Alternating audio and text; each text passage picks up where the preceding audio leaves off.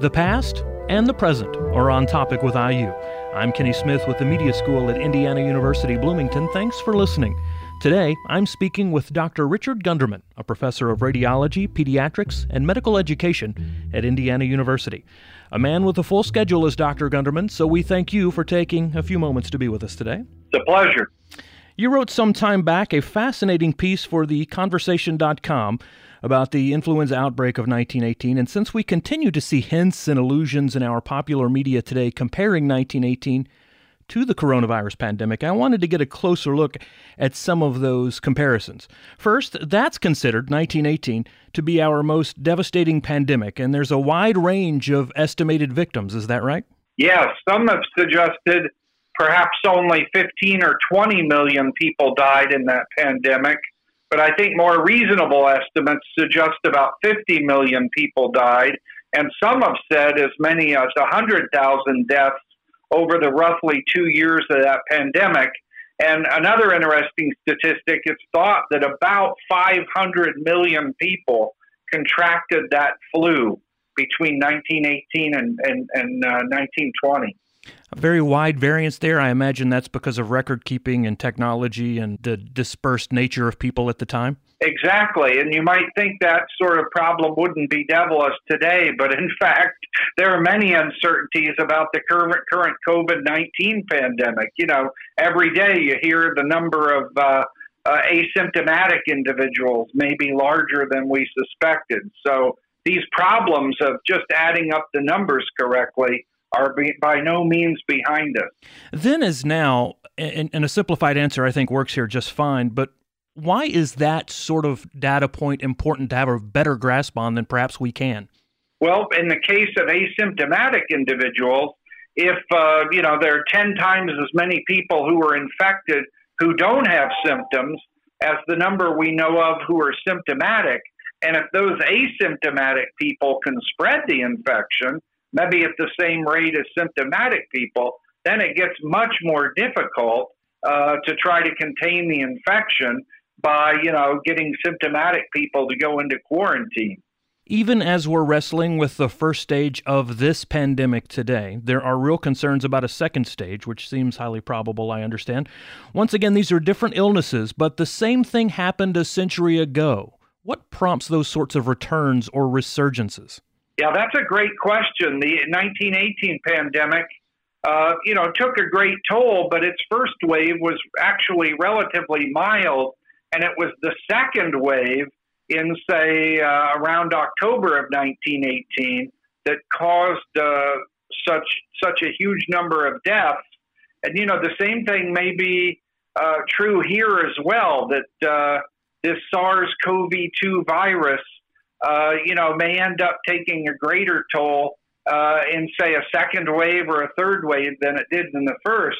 One interesting thing to, to think about is that viruses, like other living organisms, are subject to the forces of evolution or natural selection. So if you're a virus, you might find it uh, a good idea to try to kill fewer people. Because if you're the kind of virus that once people get infected, many of them die and die quickly, uh, you're not going to have a chance to spread as much. If you were a virus, you know, that just caused a runny nose and a sore throat or something, but uh, people could still, you know, go to work, go to school, and infect others.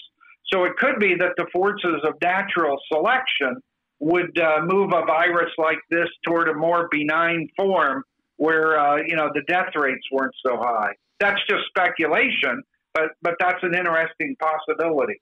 One big concern of that time was the Great War, World War One, masses of people in very small spaces.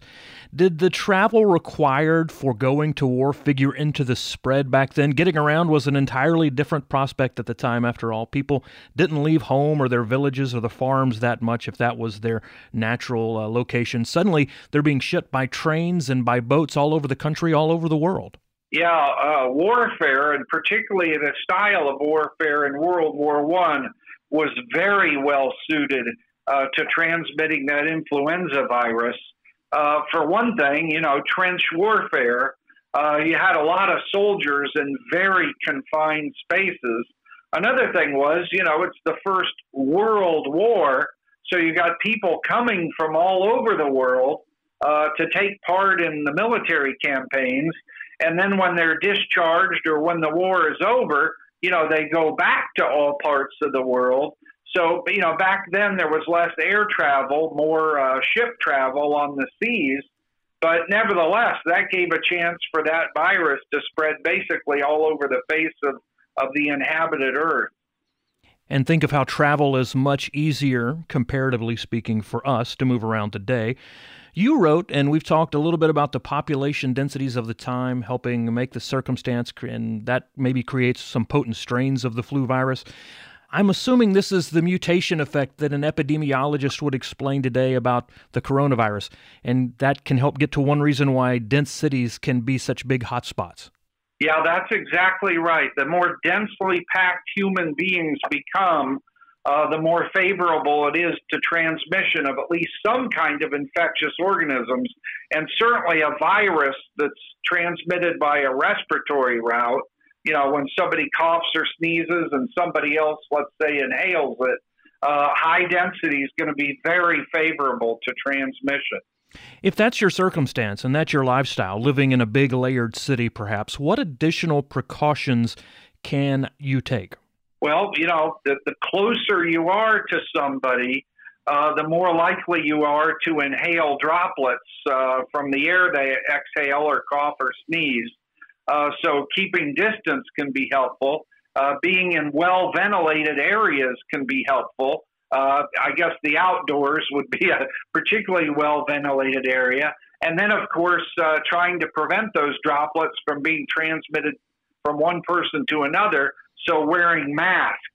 You know, we don't know exactly how effective masks are, but uh, I'll tell you, people were wearing masks in the midst of the flu pandemic in 1918, and we like to think we've come a long way since then. But 102 years later, uh, wearing a mask is still one of the best recommendations we can make. I suddenly want to avoid all the elevators that I might come into contact with as well.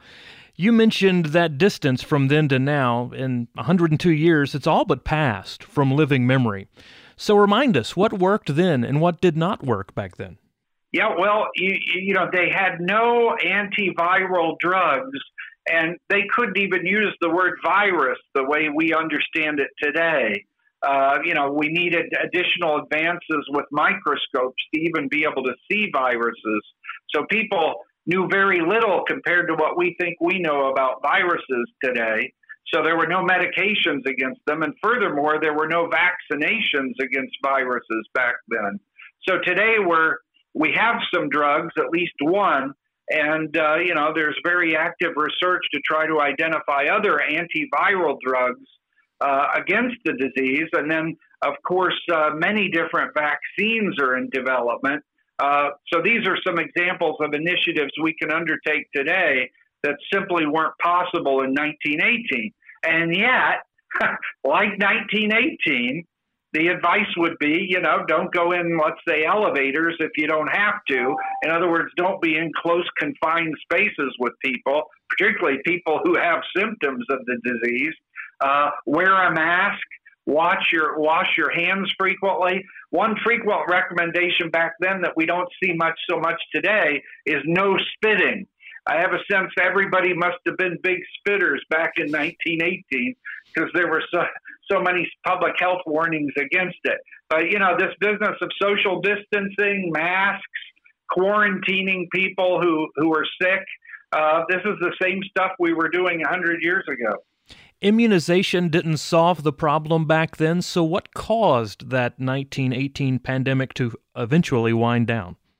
Yeah, that is a great question. I don't think anybody knows for sure the answer to that.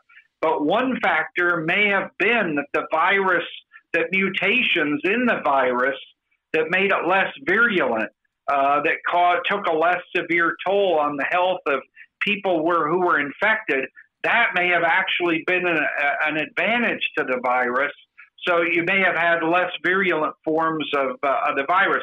Another thing that happened is that World War One ended, and you know that produced another wave of transmission of the virus. But once everybody got home, you didn't have uh, masses of young people, back then young men mainly, congregating and then dispersing. So that probably helped as well. And then uh, another factor would just be uh, what's sometimes called herd immunity. Once enough people get infected, once there are enough resistant people who are unlikely to be affected again, the rate of transmission just uh, inevitably goes down. 100 years is 100 years, and it seems difficult to me to overstate how vast that amount of time is in terms of medicine and research. How are you and your contemporaries now better armed for a pandemic today than the scientists and doctors of that age? Well, we know what viruses are, and we can actually take pictures of them and determine their genomes, you know, the genes that code for the different uh, components of the virus. We understand antiviral drugs, medications much better than we did then. We have uh, the technology to produce immunizations, hopefully very large numbers of uh, doses of vaccines in a relatively short period of time. So we know our, let's say, enemy, uh, the virus, and how it acts much better today than people were able to know in, in 1918 and you know that turns out to be a huge advantage. It, it's not coming as fast as we'd like. You know, we may not have a vaccine till the end of the year, or maybe even next year. Who knows? So everybody wishes it, were coming faster. But you know, we're able to undertake initiatives like the development of vaccines that people simply couldn't do back then. From a social standpoint, how is it different 100 years ago? Did people rail against the idea of wearing masks? Yeah, I mean, I think part of the American spirit is, uh, you know, a kind of resistance at being told what to do. So people have always, you know, grumbled about needing to wear masks or, you know, the fact, let's say, that the movie theaters are closed or you can't get into your favorite restaurant or gym or something like that. But, you know, I think over time, people begin to appreciate that uh, they're not only making choices about their own health, their own lives, but you know the the choices they make impact uh, their family, their neighbors, their communities. You know, in a way, we're all responsible for each other. And I think if that sinks in over weeks and months, uh, resistance to things like wearing masks uh, tends to diminish over time. From a medical perspective, both contemporary and with an eye on history here, is there anything that I can remember about the influence of 1918 and apply today personally? Yeah, I would say uh, social distancing, wearing a mask, you know, trying to make sure that good information about the uh, the virus, the the disease, the pandemic is disseminated.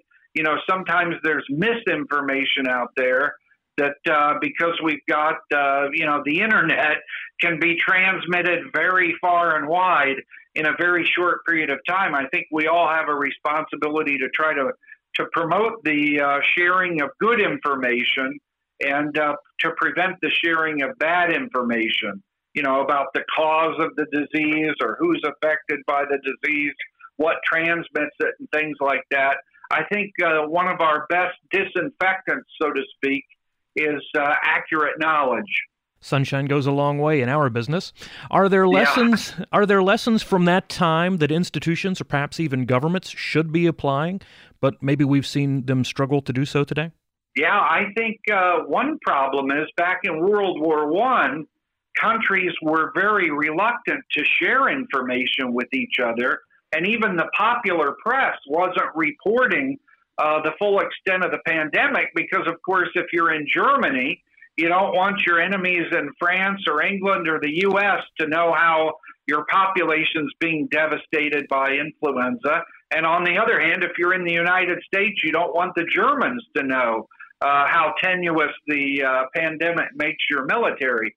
So, you know, one thing uh, we can do is uh, try to cooperate across national boundaries, uh, share information, you know, as soon as we get it because uh, you know this is not a Chinese virus or an American virus or a British virus. Uh, this is something that afflicts uh, all human beings, and uh, sometimes we can get too a little bit too nationalistic. I think, And, uh, you know, we don't want to look bad in the world press. This may compromise our economic fortunes. Let's keep this information under wraps. Uh, you know, the, the medium and long term consequences of not sharing information or sharing incorrect information can often be more dire than we suppose. And finally, now that we've traded on your historical knowledge, and since we like to point out here very regularly that the coronavirus is still very much a new focus of study, what's been the latest sorts of insights that medical science are learning in these last few weeks, and how might that apply to all of us? Well, I think one of the most remarkable findings is the very large proportion of patients who uh, are asymptomatic, who never develop, uh, you know, difficulty breathing or a sore throat, or, or as we've heard, lose their sense of smell, but uh, seem to weather the infection without any symptoms, and that that has really radical Im- implications. Uh, if we don't know who's sick, uh, and in particular who's capable of transmitting the virus, it's going to be very difficult to keep uh, people who are infected uh, out, you know, from infecting others. So I think that's uh, an evolving news story today.